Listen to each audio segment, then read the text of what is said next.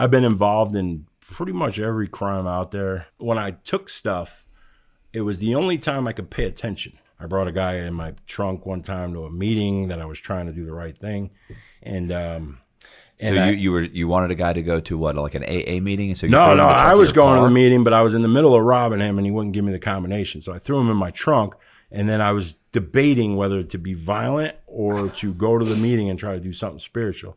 I ended up confessing in front of a. I mortified these people. Like I used to keep a guy around me that stabbed people all the time because it made me look really good.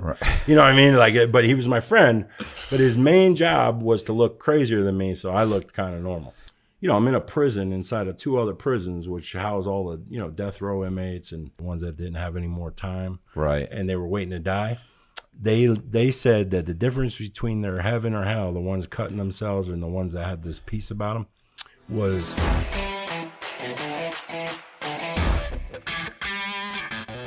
Let me tell you about today's sponsor, Aura. Aura can identify data brokers exposing your info and submit opt out requests on your behalf. Brokers are legally required to remove your information if you ask them, but they make it super hard to do it. You can try Aura free for two weeks using my link. Aura also does so much more to protect you and your family from online threats that you can't see. It's really easy to set up. So you don't have to download several different apps to get things like parental controls, password management, identity theft insurance, and more. You get everything at one affordable price. Let Aura do the hard work of keeping you safe online so you can focus on other tasks with peace of mind. You can either let people continue to profit off of you and your private information, or you can go to aura.com backslash Matt to start your two week free trial, also linked in the description below. so I grew up in Jersey.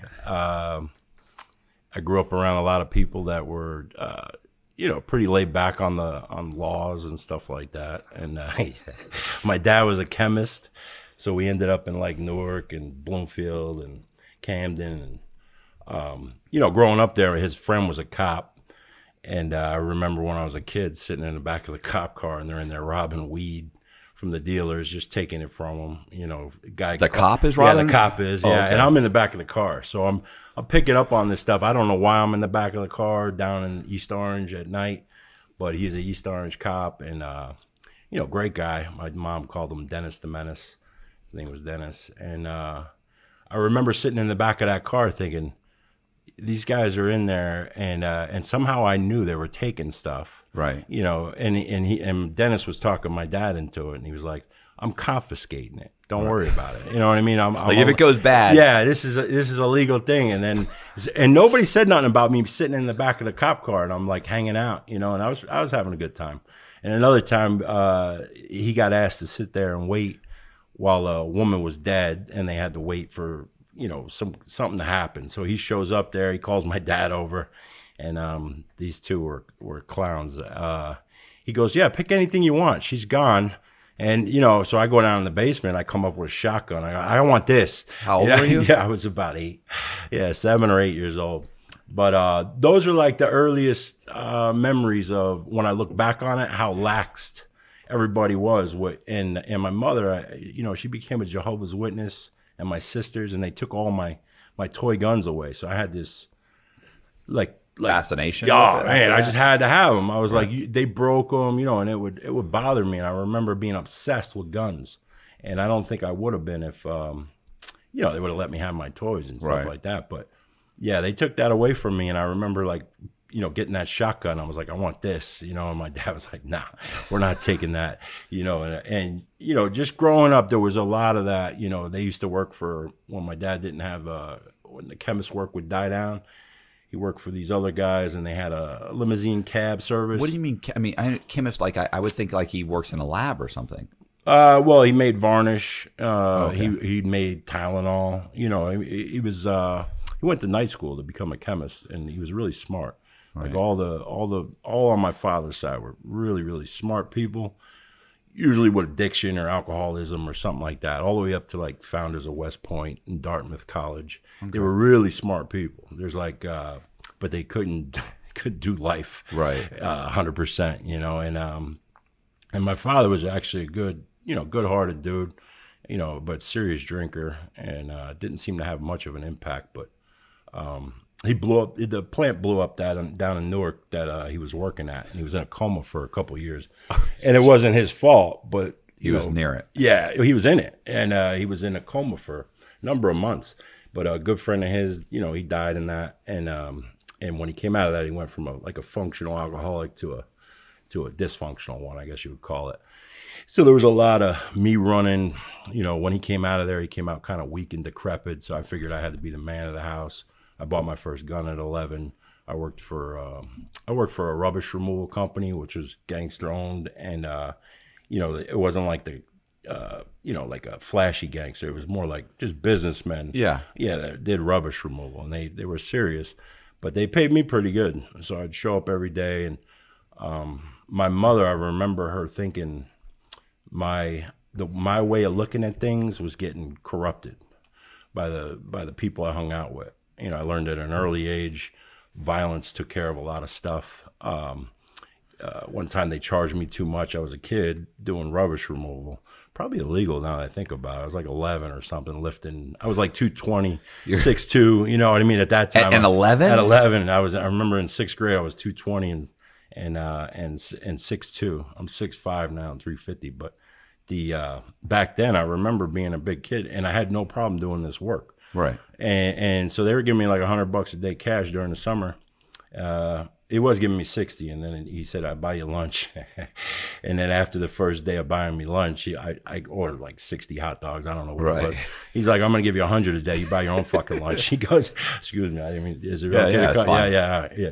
So yeah, he I got thought I got a raise, and um, so yeah, we we're working in in Summit, New Jersey, is kind of a like a rich area. And I go in and buy a tuna sandwich because I'm on lunch break. So I buy, you know, tuna sub. She charges me like 18 bucks for it or something, something crazy. So he comes in there and just starts throwing shit around and you ain't gonna charge this kid that much money for you know. And I and I watched how they gave me the refund and let me keep the sandwich. Right. And I started getting the impression that if you just go and throw a big enough tantrum, people just give you what you want. Right. But I started digesting that type of information. And um, it did not help me when I moved to Florida. My mother seen where it was going.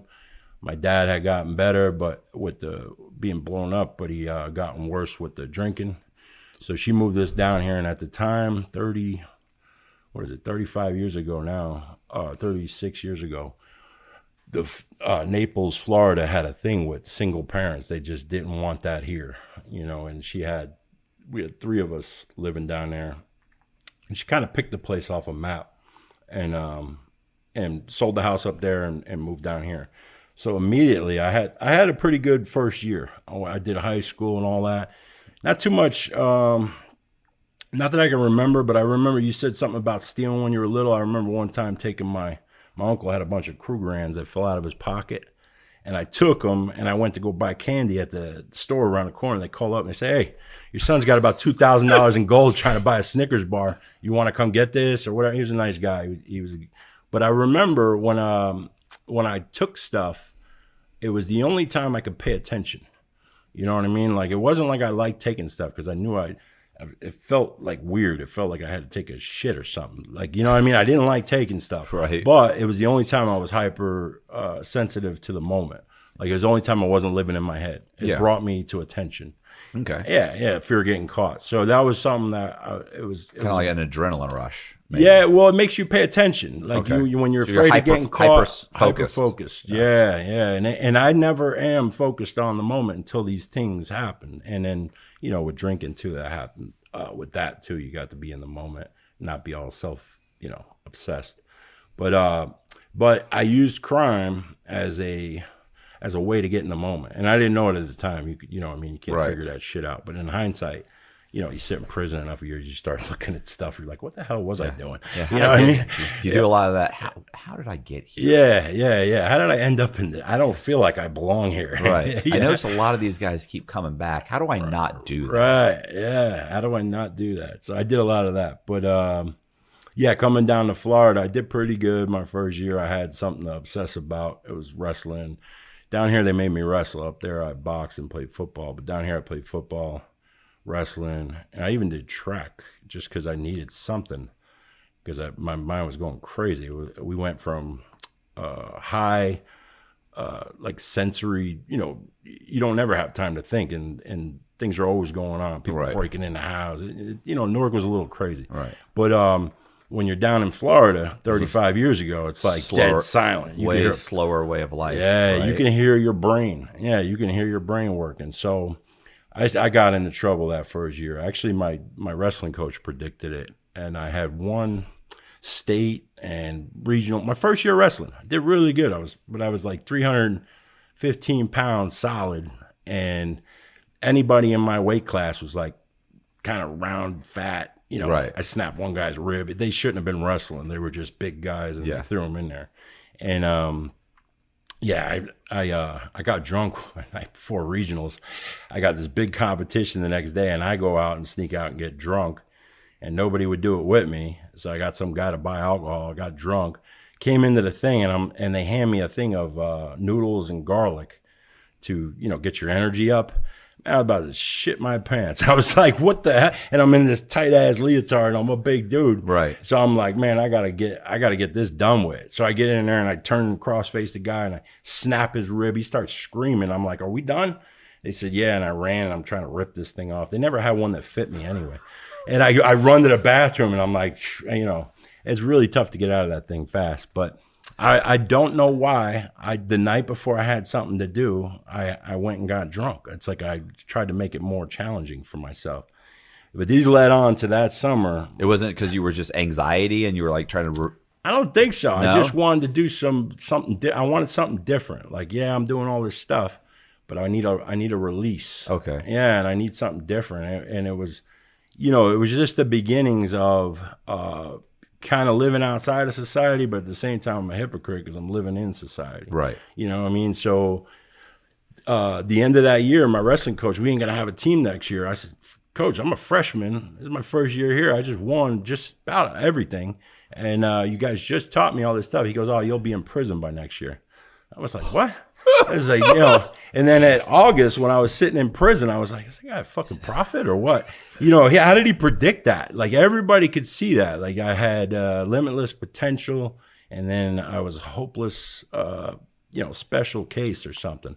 And, and I would get those conflicting looks. Right. And I didn't know what that was. And I was sitting in there for the first time. I, you know, some cop, he harassed me and I, I spun on him real quick and hit him. And it just, I must have just hit his jaw just right because it broke. I, I had to pay that. You know, I had to pay for that.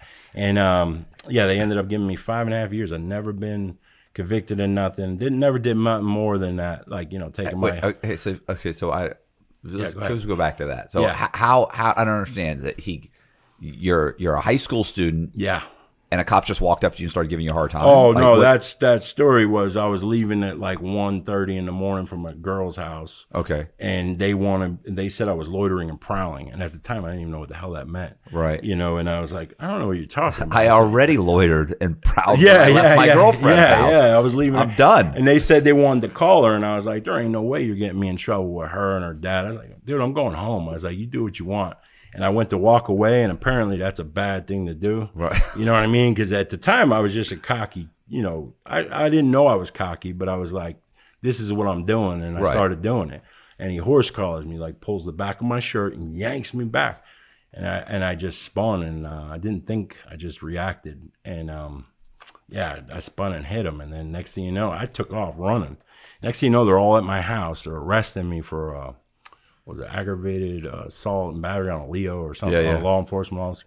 And I'm like, ah, so I so I go to court. My uncle's uh, he still owned a law firm at the time in New Jersey, and I called him and asked him what I should do, and he's like, just tell the truth. It's a fight, you know, whatever. You're gonna get some trouble. He's like, just tell the truth, and I was like. All right, yeah, I was like, you're the professional, but he did. He bonded me out, and he thought if I just told the truth, I'd be a kid. I get a smack on the wrist or maybe something. But uh, they said, yeah, five and a half years. Good luck, son. And that's what they told me. And when I told the judge, I said, Your Honor, I said, this was not more than a fight. I said, he started it, you know, and I ran home.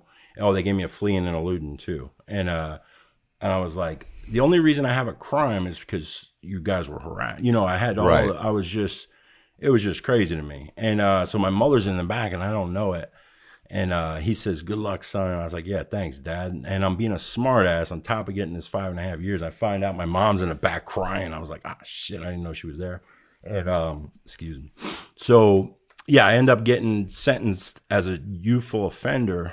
And as soon as I get to DOC, they won't uh, recognize my youthful offender status. They they sentence me as an adult. Right. They changed it from they, they said that they're allowed to do that because you know They're in charge of big. housing you. So yeah, they- housing They you. looked at you and said, "No, we can't put Yeah, him in with yeah, fucking." We can't do that. So they the sent kids. me to yeah, they sent me to a prison. I ended up about two years in. I was collecting for guys because I didn't have nobody sending me money. So guys would pay me to collect for them. I would get stuff and and uh, and I was pretty comfortable. And then this guard tried me, and I and it was just too hot one day, and I ended up hitting him and knocking him out, and it was not good. Uh, they gave me two more years after that. Yeah. Yeah. So yeah, I come out of prison. I'm I'm pretty much hating the cops now, or all authority, and there was no reason for that, but it was just like a blanket hatred because I felt like I've been kind of done wrong. I Right. taking no responsibility for the Yeah. part I played. Well, I was going to say too. You know, the the problem with moving across the country Mm-hmm. is that what's acceptable in one part. I don't think a lot of people realize this. That and, and even in the federal system, Right. Like you could get arrested in California for methamphetamine, manufacturing methamphetamine, Right. and get a couple years. Yeah. Same thing in a different part, still federal system, Right. in a different part of the country. You know, they'll give you 15 years. Right. You're like, well, you know, but it, it's just that's why they're that's why the states are in control of themselves and their Right. own sets of laws, and that's why even the federal system is broken up into districts. Yeah. because every district is slightly different Right. you know um and i was going to say and you're moving from an area of the country where they would probably shrug it off Right. as being um, just a kid, you know, who you know punched the cop and it was it went wrong and whatever, and he took off running, he was scared or whatever, and they might have been like, hey, you know, there's a higher level of violence in this area, so we don't consider that as as serious of a of a crime. Yeah. But in Florida, thirty some odd years ago, mm-hmm. it's a much different oh, environment, and and respect of the law is a huge thing. Right. And so, yeah, so I could see you coming down here thinking, well, this isn't that big of a deal. Right. And the and in Florida, they're saying, oh no, it's a, it's a huge deal. Like, Yeah. you- yeah. you know, it was a even the way you talk to the cops. You know, Yeah, you could yeah. talk to the cops a certain kind of way, maybe in New York, that you come down here and they'll they're not going to take any shit. Nah, not at all. Not at all. So sorry, yeah, it was no. It's, it's like night and day uh, when I because I I remember cops where I was from. They would take their badge and gun off if there was a a person who was um you know being belligerent and wanting to fight. They wouldn't make it like a charge. They make it like a fight. You know, they'll and just shoot you here. yeah, no, here they, they don't play. Yeah, Right. they, and they were very much like that. Thirty five. They're a little better now. They're actually there's there's a lot. I'm actually friends with a lot of the same judges that try to give me life send people to work for me now. So so I know they've Right. changed and grown a little. The one judge, her dad tried to give me life, and it was funny. I was sitting at a function, and the mom of the judge, the woman judge, is sitting next to me, and then her her husband, the the other judge's dad, he tried to give me life, and she asked me, she goes, "Oh, what do you how are, uh how do you know my daughter?" And I was like, "Ah." Well, I said, "Well, your husband tried to give me life in prison. Your Right. daughter sends people to work for me." And says, You got to go around this guy. I said, So, you know, kind of like part of the family. She starts laughing. She goes, Yeah, he, he was, uh, he was a little rough, you know, but that's, that's what I was, uh, you know, they weren't getting my sense of humor. Right. down there. Yeah, they definitely weren't. Yeah, they they didn't have a sense of humor about it, and uh, they were they were kind of ruthless. And and but like you said, they had a certain way of doing things that worked for them. And I come here like you know, screw Florida. I'm from Jersey, not knowing, you know, just being a kid and and you know, just being cocky. And uh, it took me years to catch up on that, though. It took three more prison bids, and like finally, I realized I was like, you know, these people ain't playing down here. They're trying to give me life for 20 years now. So in the first prison, uh, uh, your first prison sentence, you got you you ended up hitting the guard. You got an extra two years. How much total did did you end up doing on that? I ended up always doing day for day. I went in when I was 15 and, and got out when I was 20, just turned 22. Yeah. Holy shit! No time off at all. Nah, well, every time I got a little bit of, uh, they had this thing called CRD at the time, and they were giving guys like a year a week but I couldn't get it because I had a violent charge. Then they would have uh, another thing called like 60, 60, 20, or 60, 40. I don't know. They were giving out all this stuff that just didn't apply to me. And then every time I got a little bit of, of hope of doing the right thing, I had to bust somebody up or, or do something that, um, it took all that away. I spent a lot of time in the box. You know, I was always getting, uh, everything just kind of revoked. There's no air AC in fucking state prison. Oh no, it's horrible. Yeah, they got these fans that run, and when you're in the box, even worse. You got like a little window. At nighttime, you're like grateful for a little breeze. Oh my god. Yeah, it's rough. You can go and take a shower. You come back, you're still drenched. Yeah, it's not cool. I would that at that time. I remember hearing about guys in the feds, thinking, "Man, I wish I could go there," you know. And I, you know, because you hear you got AC and then jobs that pay, like I was telling you on the phone. And uh, Yep. you know, I know it's only like ten cents an hour, but it was something, you know. Yeah, Well, listen, the guy there were guys that would you know they'd have to do like state time and then they'd have to come do federal time, like go straight from state to prison. You these guys would you couldn't you couldn't knock the smile off their face for six months. They were so Yeah. fuck, they were so happy. They were like, "Bro, you got AC, the food's good," the, and they were just so ecstatic. Mean, you know, Right, You can you can watch movies. You can go in the rec yard and do this. They got this. They got and, you know. You're just like. This guy's nuts. Like, Yeah. You're telling me I can go back for seconds right now? Yeah, you can go back for seconds. Yeah. They're not going to say nothing. No. Like, you know, no. well, well, you know, and then they get there, they start eating, Yeah. like looking for the guards. You're like, bro, nobody's going to you kick you, got out. three minutes here. You can sit here for two hours if you want and eat. That's Are you wild. joking? Yeah. You know, so yeah. Yeah, it's like a vacation. I heard, you know, but uh, but a lot, lot longer stays. I heard too. Oh yeah, it's outrageous. Yeah, You'll get yeah. ten years, and you get two years in the state, or ten years. And Right. It's funny. Uh, my mom sent me an article when I was in prison that's called uh, "Bring Back the Lash." Right. and they had done a, a survey of I don't know how many, let's say a thousand inmates or something, Right. and they were saying, would you rather go to prison or get ha, be basically taken out into like the town square Right. and whipped with a lot, you know, like whoosh, Yeah. whoosh. like would you rather do five years Right. or get fifty lashes? Listen, everyone, they, it was like a hundred, it was like out of a thousand, there was like. 995 that said lash me. Yeah. I would rather Yeah. be lashed. And it's not that it's, you know, it, it's just that you know you, I'll heal from the lashes, but I'm, I can't get another five years off my life. You know what I mean? so Yeah, gone. you know, so when, when I'm when I joke about how yeah, it's way better than the state, but the truth is, is that people would rather be taken out and just lashed Yeah. than have to go to prison at all. Right, right. yeah, one day was too much. You don't realize when you're younger, like you're giving up 15. Like when my mom passed, that's when it hit me that I spent 15 years away and didn't have that that time with her. You know, Right. Just phone call. You know, every time she came to visit, I was in the box, so they would send her away. You know what I mean? There was always, there was never uh, not complications for all that time. And then when, I didn't expect her to die so young, but uh, that's when I felt it. You know, when you start thinking like that, it's like, oh man, I, you know, because when you're younger, you're just like, ah, it's no big deal. You know, Yeah. I didn't really think about it too much. It was kind of like, uh, like I said, it was like a camp for me. You could take out your anger on anything, and and nobody cares. And um, as far as I knew, it was it was pretty much like a lazy man's heaven. Like my dad said when I was a kid. I call he called from Caldwell jail one time. He's like drinking and driving or something. And uh, he go, I said, "What's it like in there, Dad?" He goes, "Oh, it's a lazy man's heaven." And that and it's true. It's, it's like you got no stress. Well, I didn't have any stress, but a lot of people, you know, they they get in there and they, you know, they think it's so horrible. But I was like, no, out there was horrible growing up, you know, Right. not knowing how to do stuff, and I don't know. I got cu- accustomed to it until I learned how to live out here. I didn't know how much I missed. You know, Right. yeah, yeah, I did not know. Compounded ignorance, they say.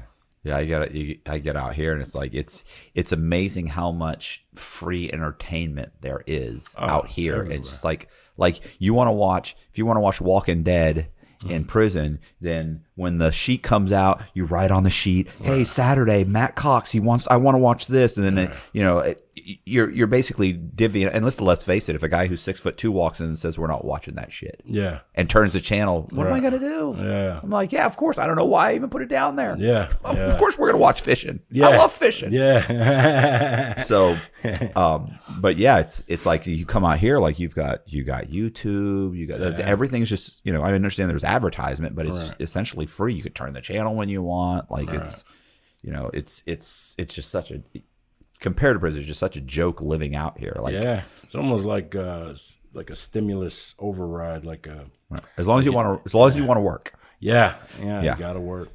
Yeah, that's the one thing I thought I was going to be rich when I when I got out of prison in 08.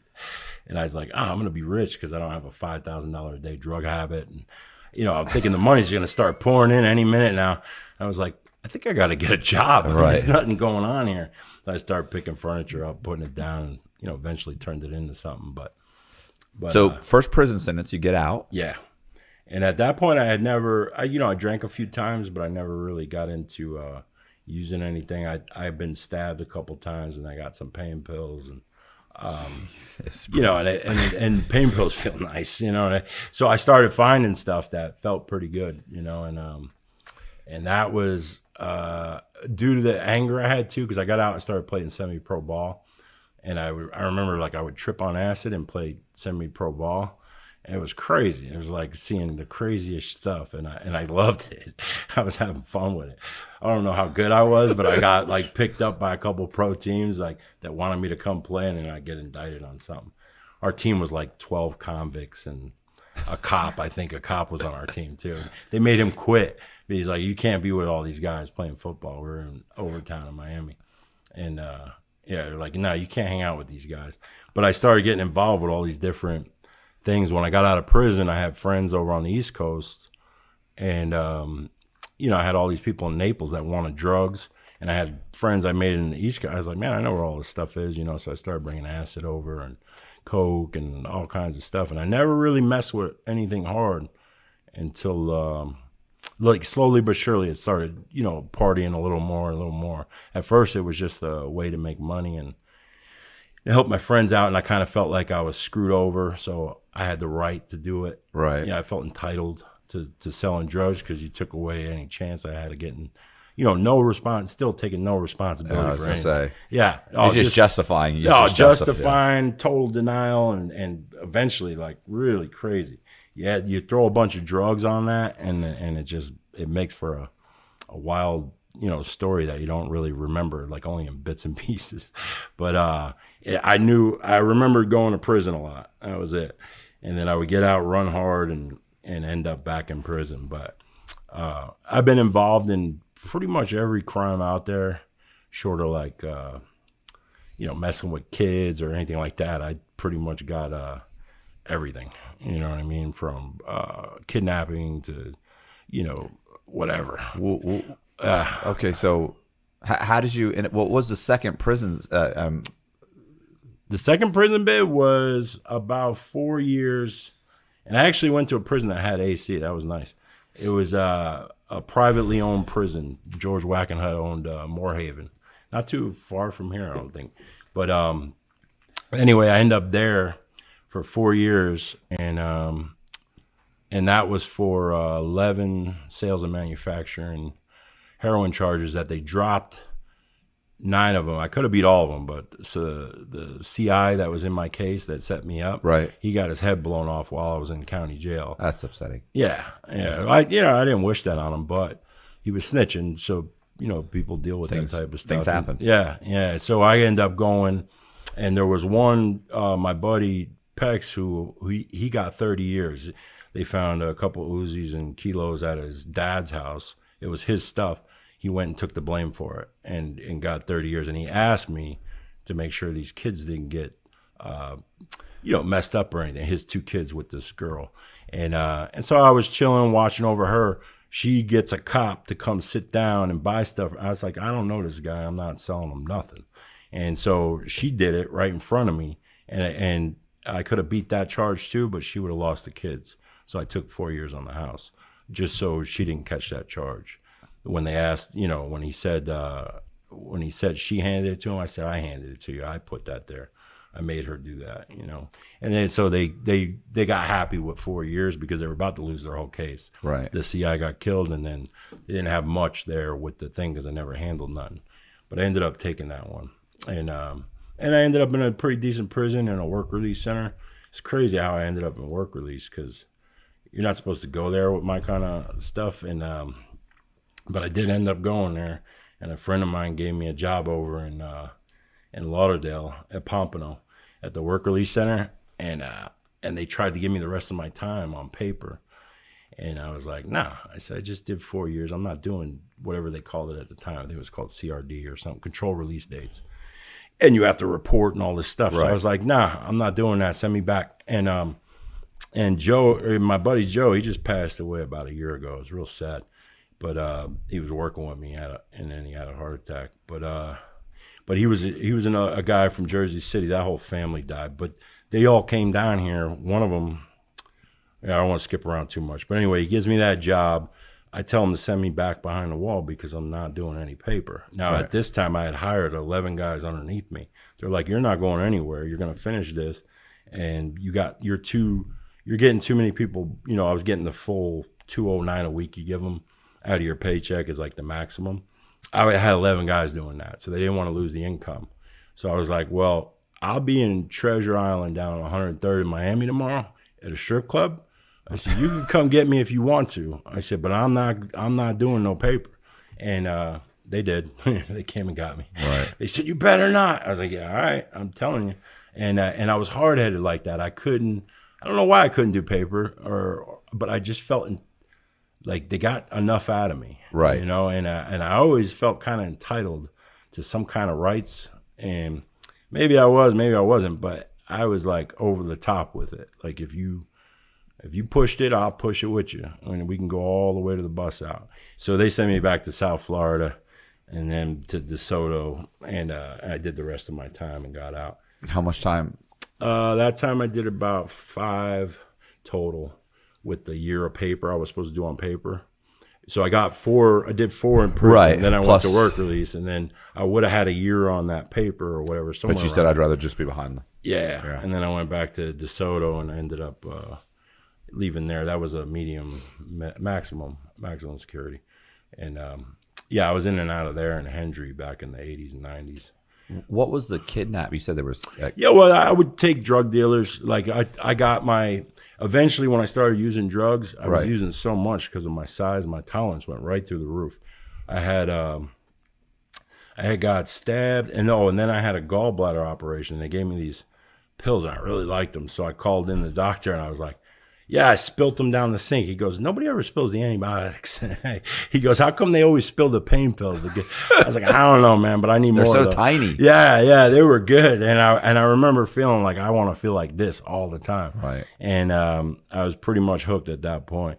So anyway, my drugs got worse, and and the the thing about drugs is you could do whatever you want, and you ain't got to deal with your conscience when you just you know Right. use drugs.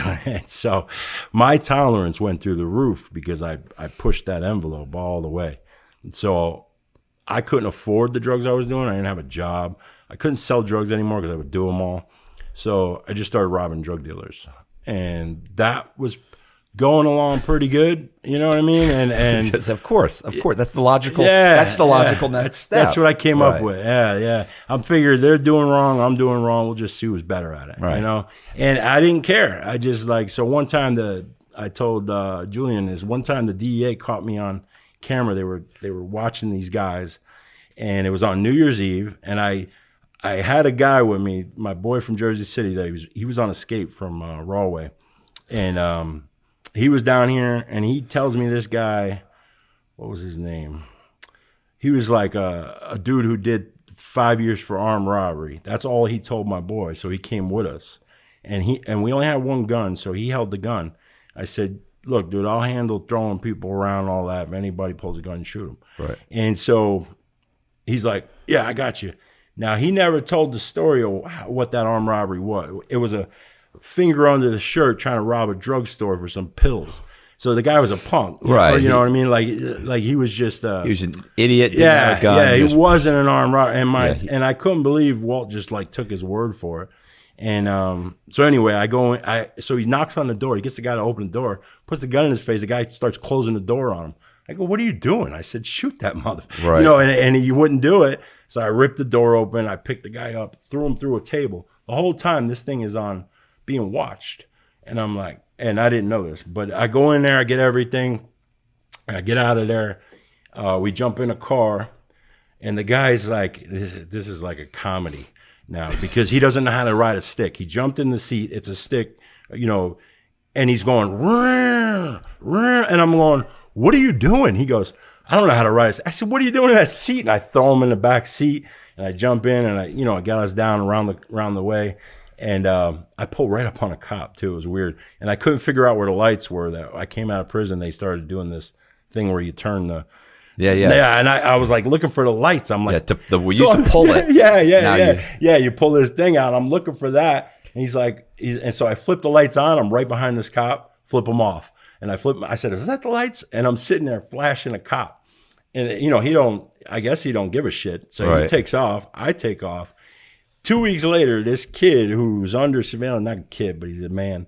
He he calls my boy and goes, you ain't gonna believe this. I just been indicted from the DEA, and they've been watching my house, and they seen Dan Thayer come in there and rob me, and they won't do anything about it. They told me we know who that is. We don't care. So I took that as now my boy was like, so wait a minute, you were trying to snitch on my, you know, he's a good friend of mine, Right. He's like, oh, you robbed me, and he doesn't know that my friend set this whole thing up. Right. All right. So the dude's like a little, you know, whatever. And uh, he's a mark. And so so he gets all mad at him, wanting to wanting to stab him because he's trying to snitch on me. But then he tells me the story and I'm like, so wait a minute. So the DEA don't care that I rob drug dealers? So that's just carte blanche. Oh man, I just went all out. Like Now I started on. going to different states and all kinds of stuff and just setting up, you know, you know, not trying to hurt people, but sometimes it get a little crazy. But yeah, I remember one time trying to hit a house and the real DEA showed up and I had a girl on the inside unlocking the door and everything in my and I finally brought a friend of mine with me. He wanted to go with me. And I knew he wasn't a snitch. He did he did time before and stuff. So I was like, yeah, you can come with me. So we're in the woods. I got DEA drab on, like trying to look like a, you know, official. And uh, and so I got the woman about to open the door. Next thing you know, they real, the real people hit it. And he goes, The real DEA the real? DEA hit that house. That guy had stacks and stacks of cookies and cocaine and cooking up all kinds of stuff. And uh, he goes, "What do we do?" I said, "We leave." it's like we're out of here. That was the most sensible thing I did in that period of time. Because I would have went, I would have got shot to shit. I'm like, oh yeah, I'm just taking the evidence. Get out of the way, guys. You know, I, I didn't have that kind of, you know, that's like a like a real ballsy person. I didn't have that much, you know. If I can't slam stuff around and whatever, I, I, I just, yeah, I was like, we leave now, and he got busted. That guy got busted, but so that went on and on. Like we went. um It's funny that guy too. He he got clean for like a seven month period. He's dead now too, but. Um, pretty much everybody knows dead. I was gonna say. yeah, yeah. So what? I don't. Okay. So well, how does the kidnapping charge come in? So I mean, Oh, no charge for kidnap. Well, uh, no, I never got caught for kidnap. Oh, okay. Shit, I, you might have to edit that. I've never been. I- well, yeah, I've never been. Uh, I've been arrested for murder. Didn't Yeah. do it. Uh, indicted on six different homicides. That you know, when you were talking about the guy being in jail and and sitting next to somebody, somebody confessed to the murders that I was in jail for.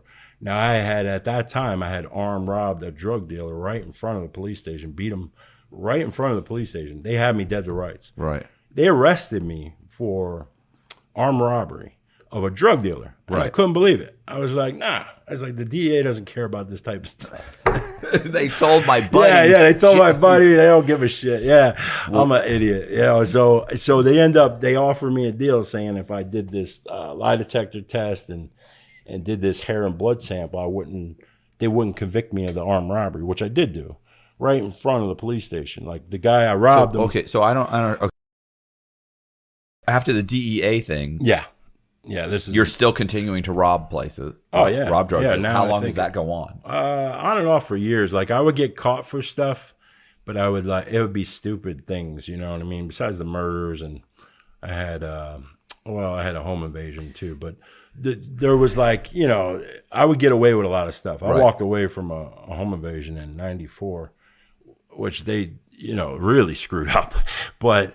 I'm grateful, you know, but uh but I would get stuff like that in in tying into um, robbing drug dealers. Like, you know what I mean? Like there was a lot of uh, excess damage. They couldn't get me for the things I really did, but they would get me for a bunch of other stuff. Right. Yeah. So we can't get him for the home invasion, Right. but we can get him because we pulled his car over and he did have drugs on him. so we Yeah, arrested him for yeah. the drugs. We oh yeah, all the time. I was always getting caught with drugs on me. Yeah. Anytime they searched me, I always forgot I had something in my sock. The last bit I did was because I had a Xanax in my sock, and I just threw out three guns. I was like, oh man, I, I really thought I got away with something. They're Right. trying to give me life because of the priors and and all the you know they resentence you here over and over again, and um, they use a point system. Well, you know, Yeah. yeah, point system. So yeah, I had too many points, and judge was trying to give me life at that last time. But uh, that's when I ended up at, at, at death row being a, a So what what happened? What happened with that? So let's let's let's get the. That's what your last lengthy prison sentence. no. That was only a couple years. I had like two years. Uh, the judge offered me. the judge said, "Why ain't I giving you life today?" And I said, "Well, Well, so I understand what. How'd you get arrested for that? Oh, I got What- What was the crime? What? I had I was out at a house. I was loading up somebody's tools, and I remember them. And I was like, because I was on Xanax, Right. And when I'm on Xanax, I start just loading stuff up to go sell it. And I don't know what the hell's wrong with me, but on Xanax, it's like it tells you the dumbest shit to do. Right. And I remember loading up the tools at this house and going, "You know what we can get for this?" He goes, "Yeah, I bought them. They're my tools." I was like, "Don't worry, I'll break you off." Like there was no sense to my thinking. There was. I'm telling the guy that that is letting me chill at his house and get high that I'm loading this stuff up. Don't worry, I'll break you off for selling your stuff. Right. And in my mind, I'm thinking this is a come up, but he should be grateful. You know, and this is how crazy I was at the time. And so I dip out, and somebody talks me into going and getting him cocaine at like two in the morning. And he's dead too now. But uh, him and his girlfriend start bickering, and I can't handle that shit. It, it bothers the hell out of me. So I told him, I said, you know what? You two get the fuck out of the car. They're like, this is my car. I said, well, not right now. I'm going to get you this coke. You're getting out. So I left him at a gas station. I got three guns on me, a crack pipe, Xanax in my sock, which I had a script for, but they're not supposed to be out of the bottle. Anyway, I'm driving up the road. I'm like two minutes away from going to get coke, and the cops start going behind me. And I'm like, shit, I can't get caught with these guns. So I start throwing them out on 41. You know, 41 runs all the way up Yeah. to Tamiami is Tampa to Miami. But the, yeah, so I'm on Tamiami Trail, throwing guns out, heading, you know, heading east. I get rid of the guns. They don't seem to see them. I have the one thing in my sock. I forgot about the crack pipe that kind of fell down. So I get a paraphernalia and one pill. And the judge tries to, you know, throw light. I've been on bond going to court and, uh, I kind of I kind of carjacked those those two people. I, it- when you look at it, like like that's it wasn't like you know. Yeah. But I did throw the guy out physically and told him to shut his bitch up. Like you know that's how I was at the time.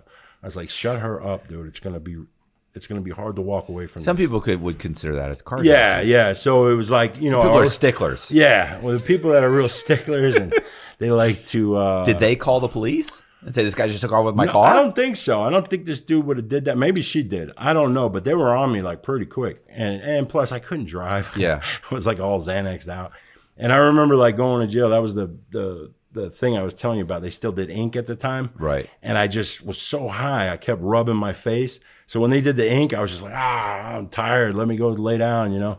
And I, I did. I wanted to go to sleep. I was so tired. said his mugshot has like all this Yeah. ink all over his face. looks like I'm all bruised up. I had people calling me, "Are you all right?" I'm like, "I'm fine, dude." I was just, I got ink all over my face. So it, it, uh, yeah, it was a, it was a rough night. I knew I shouldn't have went out that night, but um, it there's always a gut that tells you do not go, and I went, and I blame them for that. Yeah, that was their fault. They got thrown out of their own car. I got in trouble, and um, so anyway, uh, that last thing, I'm on bond. And my dad at the time says, uh, "Oh, my friends, you know, from like the '60s or '70s." He goes, "This is how they got off heroin back in the day, was they take methadone." So we went to these the doctors at the time were just handing stuff out. yeah. And so we went there and I bought, you know, I, I told the guy what was going on. He basically told me what to say. And my dad did the same thing. And each one of us got 320, 40 milligram wafers a month. So I got 640 of them. Right. Because your mean- dad doesn't need them. No, he don't need them. So I took them all. And he's like, you know, we could sell some of these. I said, no, we can't. I'm eating all of them, and and so I did this for a year on bond, and I'm eating like five bars a day with them, and I'm doing a bunch of coke and stuff. But so in that year, I commit like, because I think I'm going away. You know how you get that like hopeless. Yeah. It don't matter what I do type thing. It, it Yeah, can I'm get go- worse. I'm already going to go for 10 years. If I get caught for something, they'll either throw it in Yeah. or uh, it'll be 11. Yeah, What does it might matter? as well ride it out. Yeah, Right. so I did that for a year to the point where I wasn't getting caught for nothing. When I went in to see the judge, finally, I was like, I was like, Your Honor, I said I need about two years to go lay down. I said, Will you give that to me today? And he was pissed. He was like, Why ain't I giving you life? You know, he's he's like, You're you're a career criminal. Every you know, you're always here. You know, this and that. I said, Look, I had a script for that one pill you guys found, and I said, uh, I can get all that, and I can have my lawyer beat this charge, or you can give me two years today, and I'll take it. And um, it was like two years, two months, and he he was pissed, but he gave, and I told him, I said, you know, I'm on this, and I, one of the comments I did read that somebody said it was impossible to be on 800 milligrams of methadone a day. I, I was on this for over a year. I don't know if they count the wafers as milligram, 40 milligram wafers, 20 a day, with about five bars a day. Now, people think this is impossible to take. I chewed up 10 of them as soon as I woke up, and then about another 10 throughout the day. Every day, 20 of them. Right. And so we, me and my pop got these bottles. I just went through them every month, and I didn't have any to sell. And uh, you know, I, I got no, I got no. Uh, this the kick was 65 days long. I had four seizures, um, probably from the Xanax. You're not supposed to really get seizures from the methadone, but I don't know. You're not supposed to take that much. That's like most people take with like 120 milligrams a day. That's serious methadone habit. Right. I, for some reason, couldn't be affected, uh, or I was affected. My liver was enlarged and my heart got enlarged, but that was later. But the, uh, but I didn't feel the effects. Like it wasn't, it wasn't doing nothing. It was making me normal. So that day, the judge sentenced me. He goes, "Why aren't I giving you life today?" I said, "You could try that." I said, "I really want to lay down and kick this methadone habit." I said, "This stuff is bad." He goes, "So you're high right now?" I said, "Man, I ain't been high in years." He go, I said, I'm normal right now. I said, Do I look high to you? I'm not high. I feel normal. And I said, But I am on a ton of methadone. Right. So he, he, he let me do the sentence anyway. So, because I guess they got to ask you if you're on. Yeah, you're not technically you're Yeah. not supposed to be able You're not to. supposed to be able to do it. So he sent me away. And then, like, within two or three weeks, I'm still kicking, like, violently kicking. My body's rebelling. I'm on buses. I end up at Raiford. And, um, you know, I'm in a prison inside of two other prisons, which house all the, you know, death row inmates and all, you know, and then I'm a work, uh, I, I end up with this job. At first I was kicking. So I was told him, I said, I ain't doing nothing. You could throw me in a box or whatever. I ain't doing nothing for about two months. And I said, when I get my strength back, you'll get your work out of me. They just left me alone. You know what I mean? And then they gave me a job. So I was cool with that. You know, by the time I got up walking around the track and got my weight up a little bit, I um I was fine with working, you know what I mean? And then you just get into a routine and do Yeah. your thing. But I uh it was weird. Uh, being on death row was like well not you know, not sentenced to death row, so nobody doesn't think I'm uh, full of shit. But the but being able to go all down Q Wing and all the wings where guys are like hopeless and eating their own feces and just sick shit going on all the time. One death a week about, you know, regular. Somebody hung themselves. Somebody got lit on fire. Somebody cut their dick off. It was crazy. One time they sent me down there to find a penis. Yeah, I wasn't doing it. So they were like sending me down there with a bag of ice and a bat and a plastic glove on. I'm like, dude, you're out of your, you know, you're out of your mind. You better go down there yourself. And he was like, you know, it was a, it was a, it was like, uh, like a, like a drama between two homosexuals or whatever. And he was sticking his, you know, thing through the thing and he bit it off because he found out he was cheating on him. It was like, you know, like, like, uh, what do they call that shit? Days of Our Lives, like a soap opera. Death row soap opera. Death opera. Row soap opera, and that's what it was. And uh, you know, those guys are deadly serious about, you know, yeah, it it can go intense.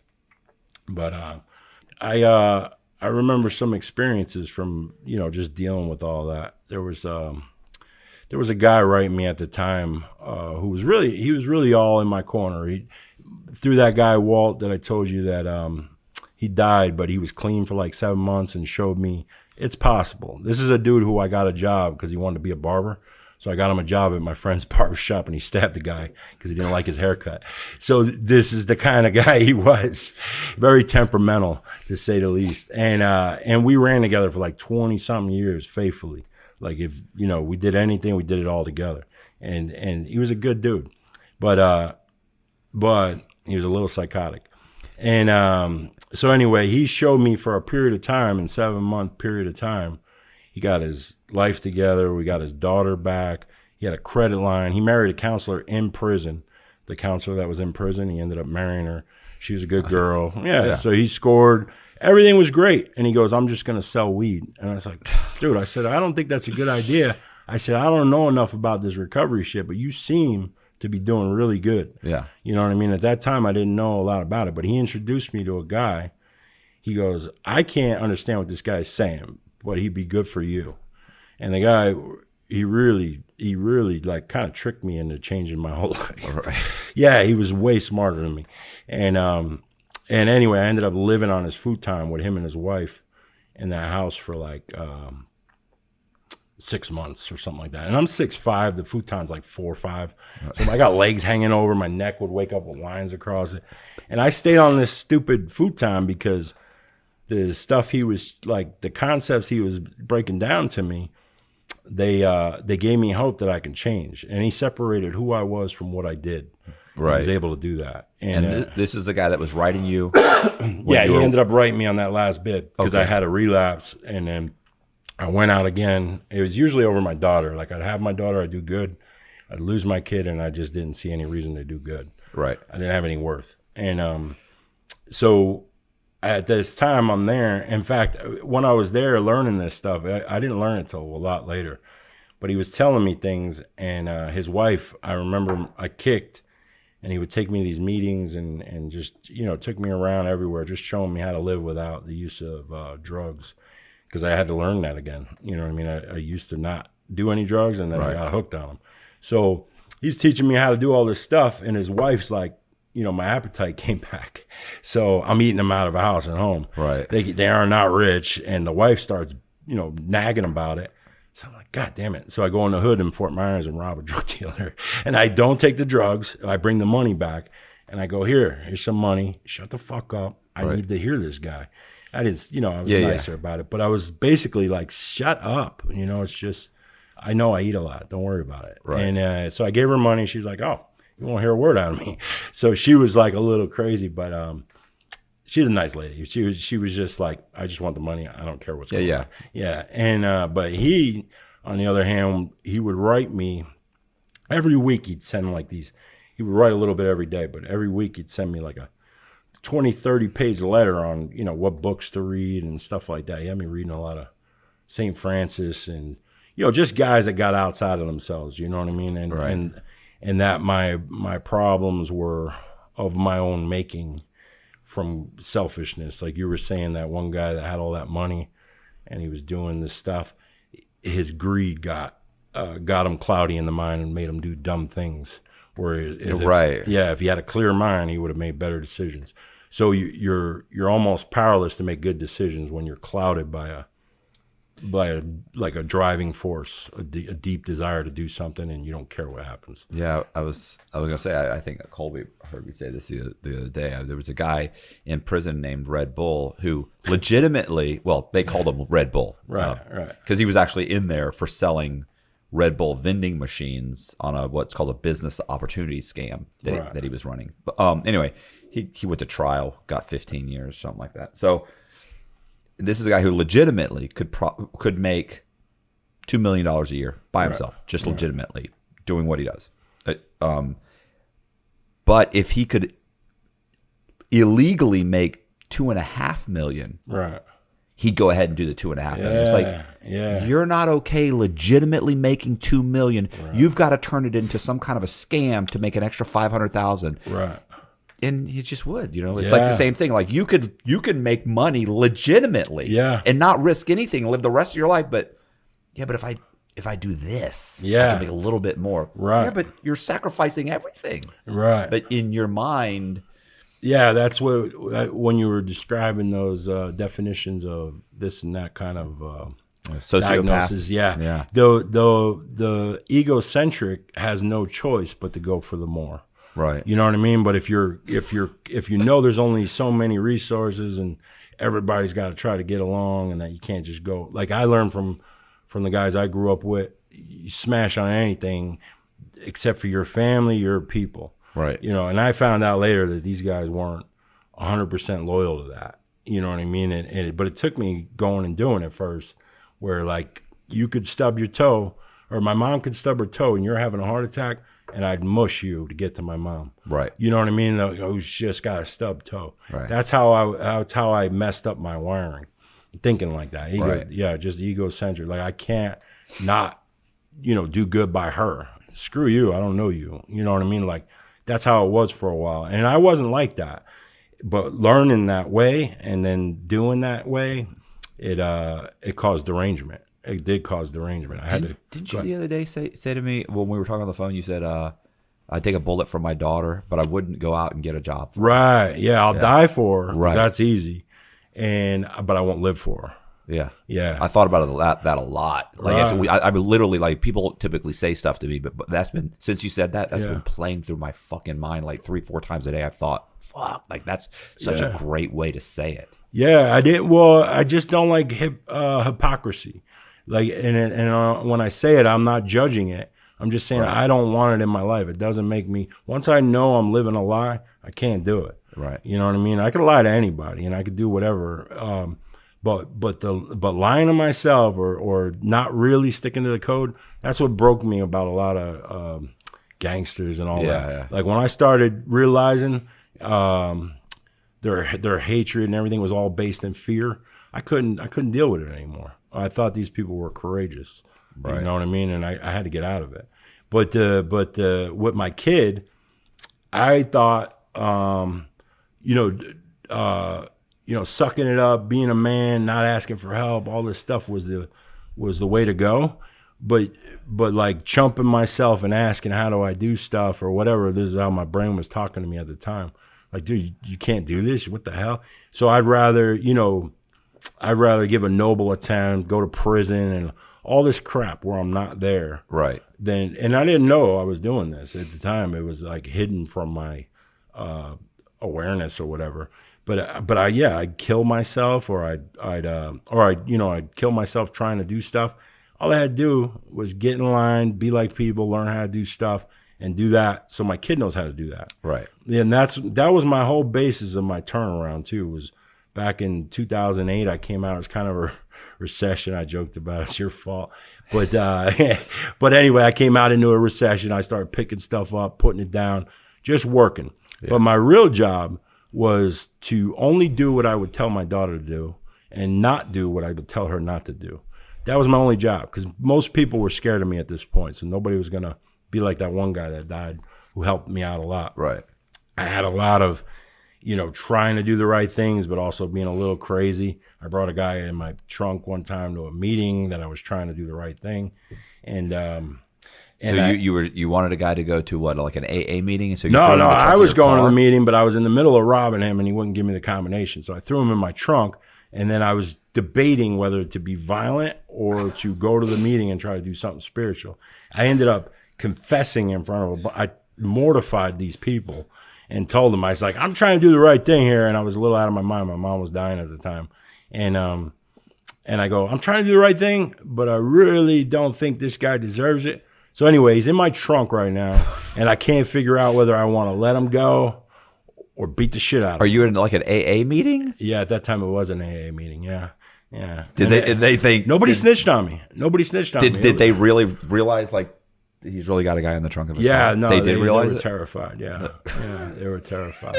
Yeah, those are the same people that wrote me when I was up in prison. They're like, "We're so glad you're on your way to doing the right thing," and they're very encouraging. I ended up going to NA though, but but they were really nice people. I still go over there and talk to them sometimes. I always say sorry, but um, yeah, I got offered a job at Hazelden one time, and the lady was uh, praising me because I had to go in there and speak for a commitment. You know, like like you know, bringing some hope to these people and stuff. Kind of like uh, what you were saying you do with the you know telling people this is a crime, you know, this and that. Yeah, yeah. And uh, so I go in there and do that. They offer me a job. This lady's like singing my praises, saying how great a guy I am.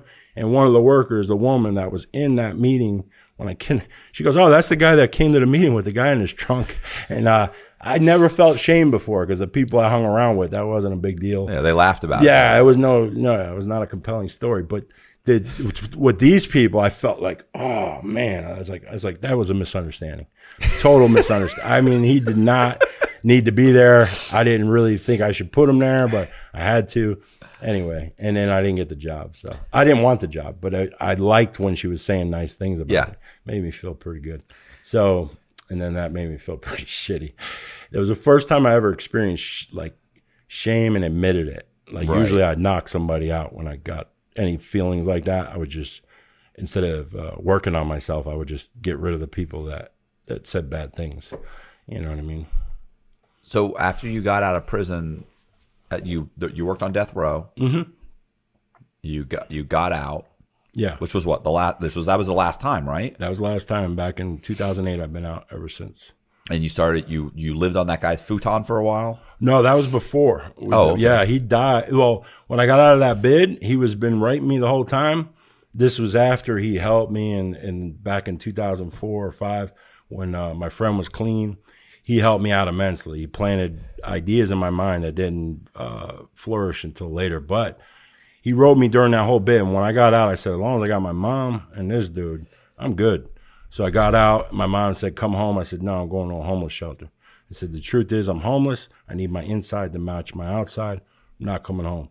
And I built my way up from there. But when I said that, all I need is this woman and and this sponsor. It was a sponsor at the time. They both started dying of cancer at the same time. Uh. And I was like, if there's a God, dude, because I wasn't going to God, but if there is a God, I was like, this is pretty stupid. You know what I mean? This is a dumb idea. The only two people keeping me to be remotely safe, and and you're killing them both. I was like, so something's like predestined for me to be a, a screw up. That's how I started thinking.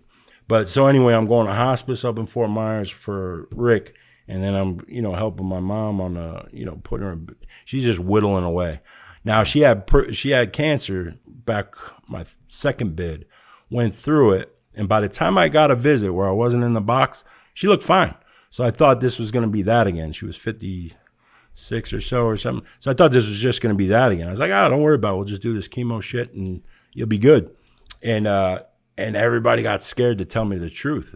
Like you know, everybody kind of told me, nah, you know, you know, and she didn't want to do it. Like in hindsight, I could see she didn't want to go through that treatment. She only did it because she was afraid I was going to go off and, and do bad again. I have been since I've been out of prison and talking to Rick and dealing with him. I've been doing pretty good. I started lifting stuff and putting stuff down, and then I, I, I worked for a company that gave me four warehouses, and then they put me in business because I, I ran um, his his stuff pretty good. So I ended up going into business for myself. Right. This is the moving you were doing. You were moving. Yeah, uh, well, I was working for a bunch of designers at first, doing installs and and you know decking places out, putting artwork up, and you know I, I work day and night just doing this, and then I do move jobs because the guy let me use two of his trucks at the time. Okay. he goes, yeah, just use them, and then he, he caught me in Tampa one time. He's like, I met in Naples, you know, Right. I'm leaving to Tampa, I'm going, and I come right back and go to work, and next morning, so I work all day, then I work all night. That's how I paid off. um uh, that jaw, uh, the cop. I paid off all anything I owed. I never had credit at that point. I never had credit before, so I had nothing there. But I had like hospital bills. I've been shot. I've been stabbed. So I had a lot of hospital bills I didn't pay. I paid all of them. I paid everything, and my credit's through the roof now. But, um, but that's how I did it. I would work all day, all night because I didn't like debt. Right. I paid uh, restitution, anything I owed, I paid. And so I get to about four years of doing good, and I realize my mom's not getting better. You know what I mean? She's whittling away. It took 18 months for her to die, but she's like whittling away. In the last six months, she was kind of like a like a vegetable. Like she was there, but nobody was there. You know. She didn't want to do chemo. I don't think so. When I look back it. on it, she was at, they they had this question, and I and I'm still out of my mind at this point. Even though I'm clean and doing the right things, I had no idea how off the off the track I had gotten with drug use and crime and all that stuff. So I, I couldn't pick up on normal things like uh, like everybody else kind of read this and nobody told me. So, and I was maybe in denial about it. So I'm shooting towards her getting better. And they had this thing where they questioned me and they said, "What would you rather have for your mom? Quality of life or or um, what was the other question?" It, it was like two things, and I said, "Oh, quality of life, no no doubt." So so they were they were trying to come to a conclusion of whether they should just let go and have the last few months without this chemo. Right. And I was drawing it like you're going to do the chemo, you're going to be great, it's going to be quality of life. Right. I, I totally misread the whole thing, and um, and plus there was a lot of fear. Like without that woman, ain't nobody going to accept me. When I was wanted for murder, my dad let my dad was shot out. I was like, Dad, don't tell nobody I'm here. I was only in my house for a minute, but everywhere I went, I was getting they were all over. So my neighbor calls the cops. My dad's out there with a lawnmower, and he's a little off. He's like, "Oh yeah, he's inside." My mom goes, "He's not here." And I'm hiding behind a shower curtain with a pistol like this. And I'm like, ah, God, please don't make me shoot this fucker. I said, I'm not going to jail. I'm not doing this. I, I'm telling you right now, please make him walk away. I, I'm a big dude behind a little shower curtain. And it and it's only open like I, I didn't open, close it all the way because I didn't want him opening it. So I just did it enough to cover me. I see his boot and he goes, he's not here. And he walks out. There was 40 cops all around. I would have been shot to death if I would have did something right there. And I didn't know what I was going to do, but I wasn't going to, and I had a phone in my hand calling my buddy, come get me. And, um, and my mom's like, you know, pretty much lying. yeah, She's lying for me. Yeah. He's not here. He's not coming here. You know, get out of my house. And, uh, so when she was dying, I was like, ain't nobody on the planet going to accept me like that lady you know, if I was wanted for murder, she was asking, well, "What did you do to make him kill somebody?" it was your Right. fault. You know what I mean? And and even though it wasn't good acceptance, it was acceptance. Right. You know, so it was crippling too. And it's funny because I never thought to do good or or really work on myself until she passed. You know what I mean? I would have loved to do it for her, and I tried of my own Right. will, but it didn't really happen for me. Like I didn't put my back against the wall and say there is no choice. I gotta do good until I got that concept that whatever I do, I pass down to my kid. You know, my So- actions. Um, real quick, we Yeah. kinda, I think we skipped uh, part of it was when you got you were in indicted and arrested for a, for what a murder that Yeah, triple homicide. right. So Yeah. what happened with that? Like what? there was a guy, John Ballard. He just got released too. He's out. Um, he actually asked me if I was going to hurt him, and uh, but uh, he uh, he, I guess he don't look like me. I don't think at all. He's like a dumpy dude. You know, whatever. So he gets he gets uh, he's in there for a crack pipe or something. He's got a year in the county jail. Okay. At this time, I'm in jail, and I'm uh, I think I'm going to prison. I can't remember why I'm there. I think I'm on my way to prison. So there's this guy called Heart Attack. We call him Heart Attack because he's always faking heart attacks. And and my dad's in the block next to him. He's drunk, you know, and still, you know, making fake alcohol or whatever. And so they're in 4A and 4B, the misdemeanor and then the felony. This guy, John Ballard's doing a year in the county for a crack charge or whatever. This is a year after the murders. I'm in What was what was the murders? There were three people killed. yeah, yeah, beaten with a bedpost and stuff. There were, um, if you look up John Ballard murders, uh, he he beat up his aunt or something and two other people. And they I don't got- know, but they had- died. Yeah, and they died, but there was like thirty people saying I did it, and I was like, I wasn't even. I don't even think I was in town at the time, but I know I wouldn't beat up no woman or. I, I just knew it wasn't me. Right. Yeah. No matter how messed up I got, I knew that wasn't me. So you're in jail. Sorry. So I'm in jail and I'm facing uh, oh the armed robbery, which I didn't do. They had picked me up in St. Louis for a mur- for the murders. I got shipped from the fugitive block in Clayton County to um, to Naples, Florida, back to Naples. So at that time, I was trying to you know be there for my kid because I knew I was going away for at least 40 years for armed robbery because they were charging me with an armed robbery instead of a drug dealer getting robbed. And uh, I was like, man, I can't believe they're doing that. So I called this lawyer down in Naples to retain him. Me and my dad are talking to him. The guy snitches on me, tells him where I'm at, the lawyer. And uh, he's like a he's like a well-known lawyer down there. He makes deals with the. It's very corrupt, very corrupt. Like he'll he'll get a couple guys off, and he'll give you this guy. Right. So I guess I was the guy who got given up, and he goes and tells him where I'm at, and um, so anyway, I end up getting sent down here. It takes about two months on TransCor, and uh, and I end up in the county jail. And this guy, a heart attack, is the roommate of the guy who killed these three people. And the guy's got like two days left on a year. He's scot free. Nobody even thinks he did it. He confesses to this guy who's a snitch and, a you know fake heart attack guy. Right. Funny guy, whatever. He don't you know he wouldn't tell on people like me or my dad or nobody. Right. But he'd tell on a whatever to get out of I, trouble. I, I, oh, I was gonna say a multiple murderer. Yeah. Yeah, yeah, yeah. So he, well, he didn't tell on him. He wasn't going to tell on him because he was wondering, but then he knew I was arrested for it. So I'm in another block waiting to do a hair and blood sample and do a lie detector test for these murders. And he goes up and tells my dad. My dad's still, I guess, he got like a little bit of wet brain or something. So when he stops drinking, he's still a little shot out. Right. So heart attack tells him, "Hey, Mister Thayer, you know, you, this guy just confessed to the murders that your son's in the other block for. What should I do?" He goes, "If you're a rat." Do what you do. I don't fucking know. He goes, you know, my, my dad shot out. Yeah. So, uh, yeah, So your dad, my dad's in the you- your dad's telling the guy basically, don't say anything.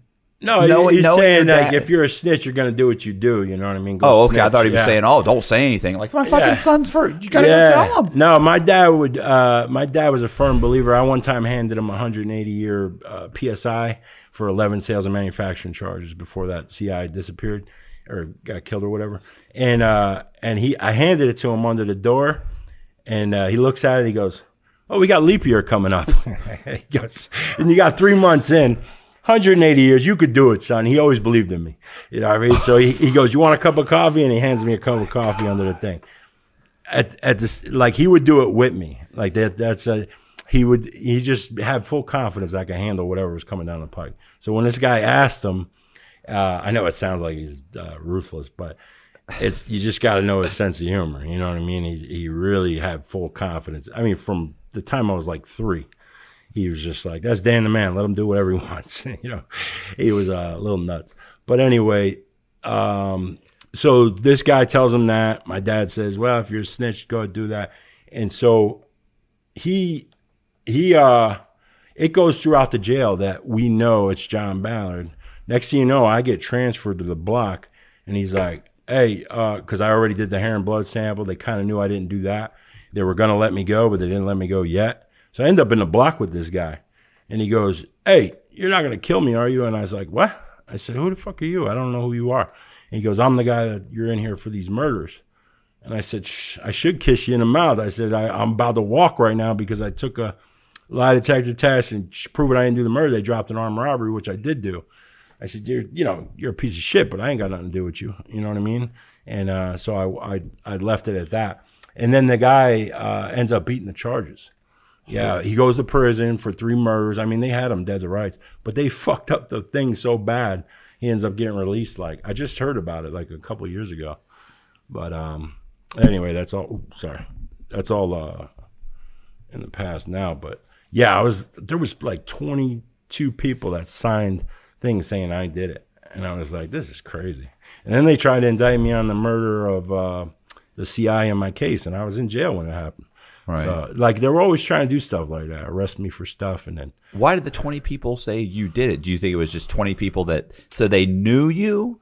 yeah, yeah, they they all knew me. I was actually They're just trying out. to get you off the street. Yeah, yeah, I was a terror. So I was hiding out in the Everglades in um, Everglades City, and I know a bunch of people down there, but they all ratted on me. I was hiding out down there, except for like one girl that, I know now today. She was a stand-up uh, person. She didn't say nothing, you know. But they pretty much got everybody down there to. I mean, I, I it's funny. There's statements that they wrote were like, "Oh, he's he confessed to this and he did that," and uh, and anybody knows me, I mean, even if even if I did do something, I wouldn't talk about it or nothing. You know what I mean? And uh, that was because I was always, you know, worried about stuff like that. Even doing this, like I always wonder. I'm like, ah, man, what if they uh, bring this up? And then I'm like, who gives a shit? You know? Well, It's all I mean, done. the statute of limitations is Yeah. all these crimes are so fucking old. Like, Yeah, and- and- unless you're saying I committed this murder doing Right. this at Yeah, this yeah, time, like right. that's or what is it? There's only two things with no statute of limitations: murder and espionage, or something like that. Yeah, I think. Well, any capital crime, uh, murder, home invasion, um, stuff like that. Home invasion doesn't have a, a statute of limitations? I don't think so, but you could check. I, I think because of um, it being a capital offense, like carjacking was for a while, and then they changed it because all those guys were getting killed down in Miami. Okay, so now you got out. You started a, a, a moving company. Eventually, you started a moving Yeah, company. yeah. I did it for uh, about see 2008 to about a number of years. I did it without being official. You know, I Right. just do it for Just get a truck. word of mouth. Yeah, Yeah. yeah. I had a couple trucks and and I was using those, and then I was renting them, and then I started. I was like, you know what? I need to make this official. Right. So I went and got my LLC, and then um, uh, a friend of mine, he's, he's dead now too. He was a, uh good, yeah. Everybody, everybody, it's crazy. But he filed my stuff for me because I was intimidated to go down. And it's funny, I wasn't scared to, you know, die all the time, but I was definitely terrified. The first time I got uh, health insurance, I didn't use it for a year. I paid cash everywhere I went. And when they found out I had it, because I didn't, I was afraid to hand it in, and then them tell me something like I'm doing something wrong, and I didn't have the right answers, so I, I just didn't use it. Yeah, so I wouldn't use it, and then a year later they found out. I asked this guy, I was like, "How do you use this insurance?" And uh, he goes, "You just hand the card to the lady, and that's it." I like, "Get out of here, really?" And so I went and, and I handed it to her, and she's like, "Oh, you've had this for a year. I could go back and." You know, I said, no, no, let me pay full price for my stupidity. It was like a couple thousand dollars for Right. visits. I had like bronchitis or something. I would just pay cash. Yeah, because I, I just didn't I didn't know what to say to it, and uh, I didn't want that, you know, what the hell you've been doing all your life type thing coming up, you know. So Yeah. yeah, I didn't learn a lot of, you know, normal shit. I had to pick it up. Now I found out you can YouTube everything, which is embarrassing. I could have just been YouTubing all this shit. I YouTube. yeah, you could YouTube everything. Yeah, yeah. Just And like I- like when Colby came in and I said, "How do you do this?" Like I was lit when you when you um texted me, I was about to YouTube something on Final Cut Pro, and then Right. that's why I'm Yeah, man, it's incredible. I I, still to ask. call 10 people like now because I know everybody doing everything. So I call 10 people and I and I strike up a conversation and I'm trying to soak out the information of what I want Right. while I'm talking to them. So it's not just like I'm calling and it's such uh, such a stupid game I play.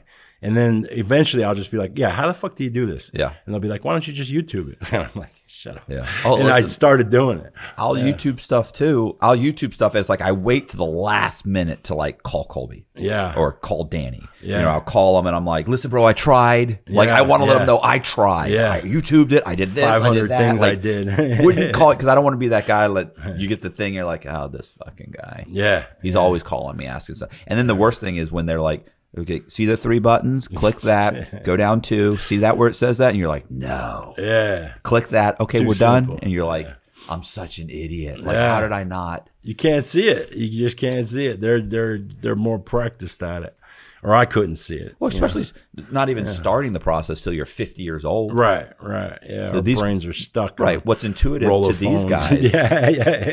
Still, yeah, when I was a kid. Did you ever see that video? There was a TikTok Right. where an adult, basically some some guy who's probably in his 50s, goes to his two kids that are at 12 and 14 years old or something and gives them a rotary phone and Yeah, says gives I them the phone number that. says dial Yeah. this number Yeah. and the, the the discussion that they Yeah, have and trying to do it and it's just like it's out of their realm. Yeah. It was kind of cool seeing them get stumped by that. though. Yeah. Yeah. That's me I trying to- do that. that's me trying to use my iPhone when I first got out of when I first got it. I remember asking my daughter, how do you text? Yeah. Yeah. That's like the silliest thing. It's like, how do you text people? Yeah, I still don't like that. It always gets misinterpreted. You know what I mean? I got to learn how to write better.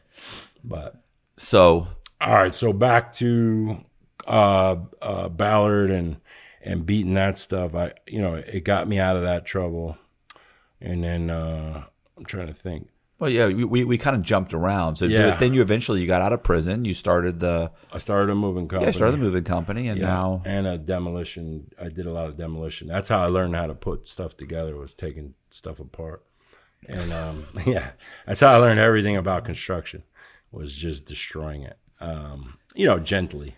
And I ended up, oh, I ended up demoing the prison that I first went to, Hendry Correctional, for a. Um, uh, it's kind of secret, but they they had like a they were teaching Um, what do they call them? Communication specialists how to kill people so they didn't get over, overrun like these these Canadian communication specialists they were they would get overrun by the enemy or whatever and get killed so these special forces guys were teaching them that so i demoed the prison and turned it into a playground for them and um, i wasn't allowed to take pictures of that one but that was one of the biggest demo jobs i did and it was so strange being there at a place that i spent so many years at doing so much crazy shit and then being there running a crew of 32 guys and and just be able to come and go as I wanted to.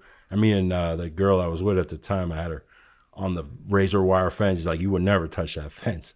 You know what I mean? Like, uh, Right. like or we're sitting there, you know, swinging on it or whatever, like jumping on it. And uh, it was just a total different, total different outlook, you know, from the hopelessness of being a youth. I didn't even know I was hopeless at the time, but but being a youth and not being able to leave there and then and then uh, and then running a crew and making really good money. Right. Yeah, good contract, but It's funny. It's always funny to um, my wife. You know, when we go to pick up her daughter, um, with the, we drive right by Coleman. But the prison I spent, you know, 13 Right. years, and I drive Yeah. by. It's like I'd never seen it from the outside. yeah, You know? yeah, you don't even know. You're yeah, like, That's what that was. Yeah. That was a concrete factory. I used to see this little building in the, you know, and yeah, yeah. A friend of mine from New York wanted to see the prison I was in. I was showing him Raiford, Right. And he goes, "How come you don't know which way to turn?" I'm like, "Dude, we, they never let us out." Yeah, yeah, yeah. I was like, I, don't know. Yeah, I could have been like you could have told me I was in Missouri. Yeah. Like, I, I Yeah, only I know I'm in know. Florida because my mom said the prison's an hour north of Tampa. Like Right. I don't know where I am. Nah. I've never walked. Out. I don't know what it looks like from the outside. like, yeah, sensory deprivation or something. Yeah, Your whole world is in this little, Little tiny. spot. Yeah. when you see it from the outside too, you're like, oh, that's so weird. Yeah, it was a gray day too. I remember seeing the gun towers and everything when we went there. I was like, I don't know why you want to see this place, but you wanted to see it. Yeah, it was a pretty pretty gloomy place. Yeah. Yeah. Yeah. I remember, you know, we would be in the rec yard at the low.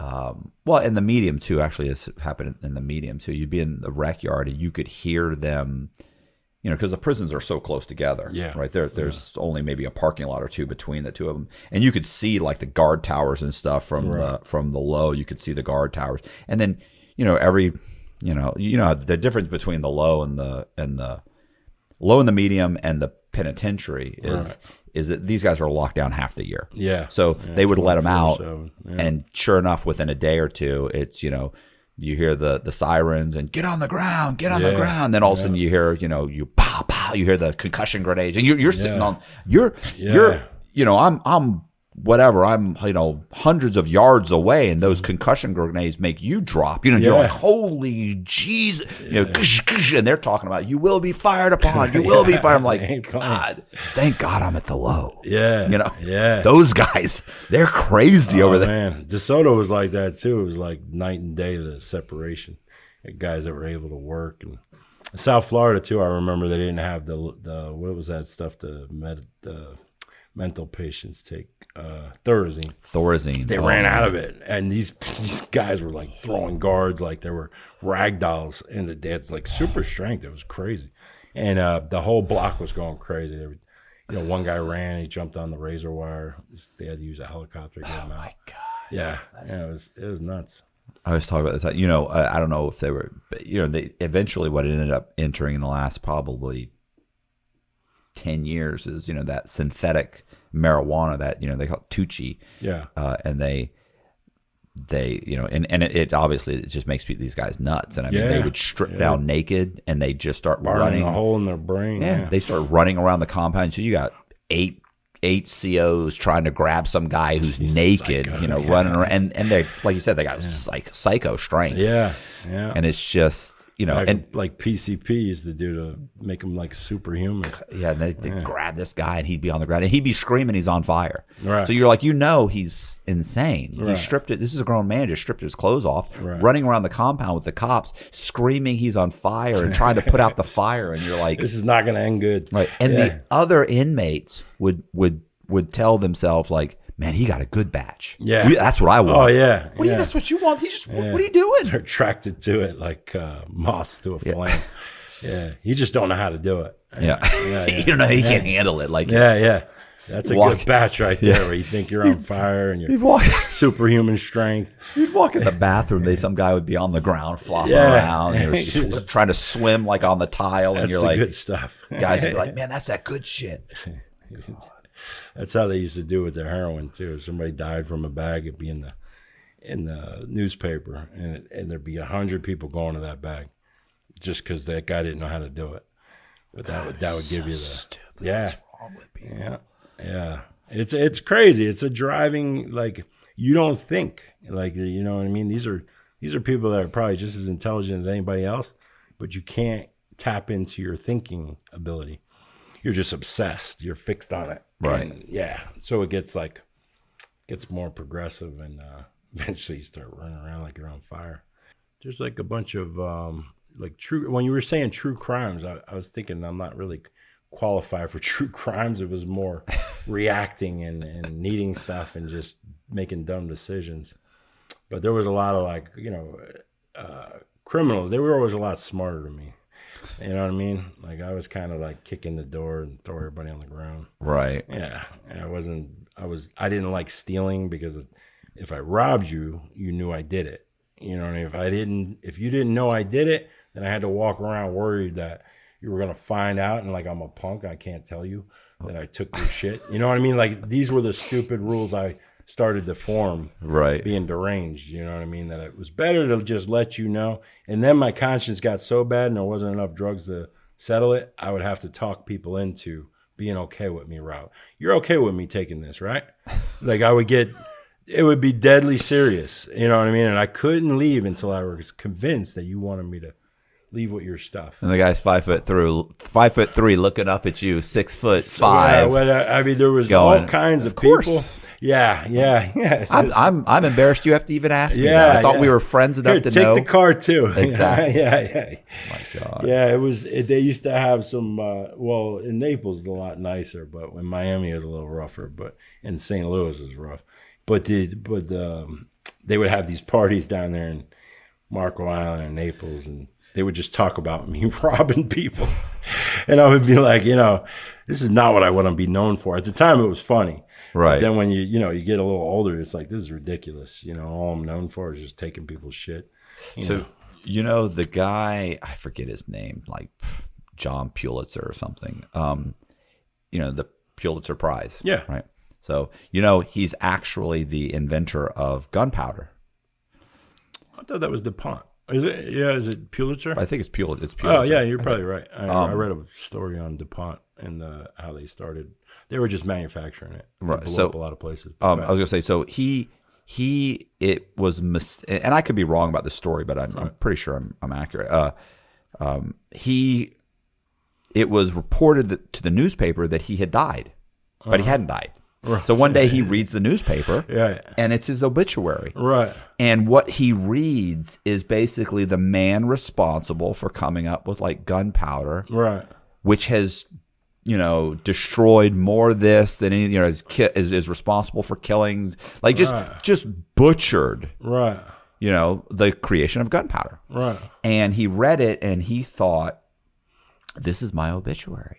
This is what I'm leaving behind. Right. And then so My he legacy, yeah. right. So he turned around and came up with the you know like the um you know Pulitzer Prize and the uh um what is it the um wait it, wait what's the peace what, what is it to be Nobel. Nobel. I'm sorry. Oh, I think it's, it's Nobel, the Nobel Oh, Peace okay. Prize, not Pulitzer. Sorry, Yeah. the Nobel. Yeah, yeah, Right. So he then he came up and he funded Yeah. like the Nobel Peace Prize, and I'm sorry, not Pulitzer. I'm wrong. so all right. the Nobel uh, Peace Prize, and like so he spent the rest of his life like trying to clean up Yeah. What he had never really thought about. He just thought, "Well, I came up with this this this invention or this chemical or whatever, this process, and you know, not th- thinking, hey, I made some money in this, and not seeing how you know the effect that people were really looking at him, and spent the rest of his life, you know, fixing that. Yeah, yeah, that was So- one of the the revelations I had was that I can't like I have a responsibility to do something to live to my potential. That's what I learned from the guys on death row, the ones that didn't have any more time Right. and they were waiting to die. They they said that the difference between their heaven or hell, the ones cutting themselves and the ones that had this peace about them, was how much they lived to their potential, how much did they li- help others live to theirs, and and how they treated everybody. So I built my whole thing about you know my daughter only doing what I would tell her.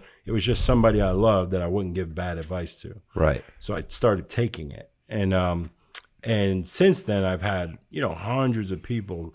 Like all I had to do at first was just not punch a cop, and everybody's like, Dan really turned his life around.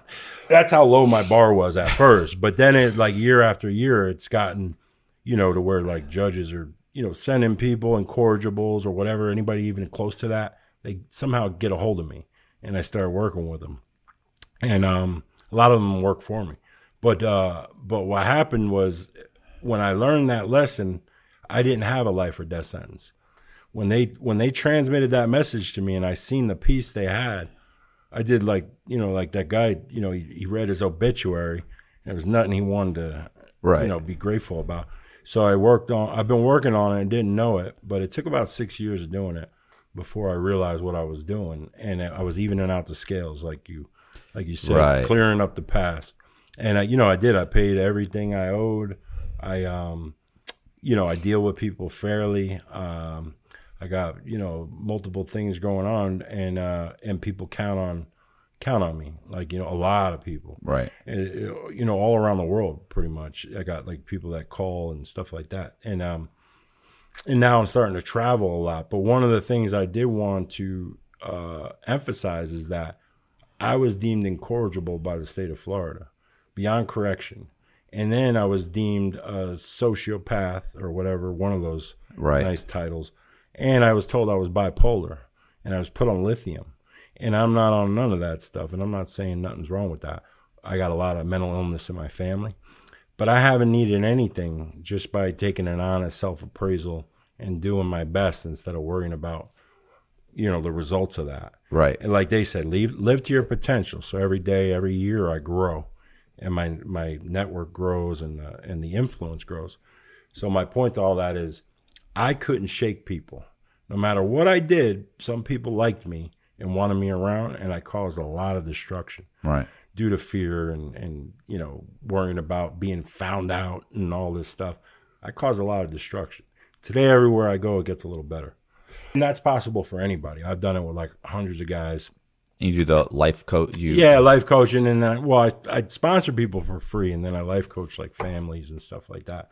Um, that I just tell them if you get results, and and it it's it's done better than my moving company, Right. You know, and that moving company does really well, but but yeah, there's there's it it definitely it wasn't my goal. It was just that you can't just work with one person because really it's the the relationships all across the board it's counterproductive. When you go to try to help somebody and everybody thinks he's the problem well all you had a part in that.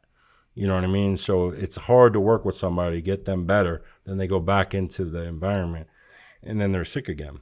And it's and they become destructive.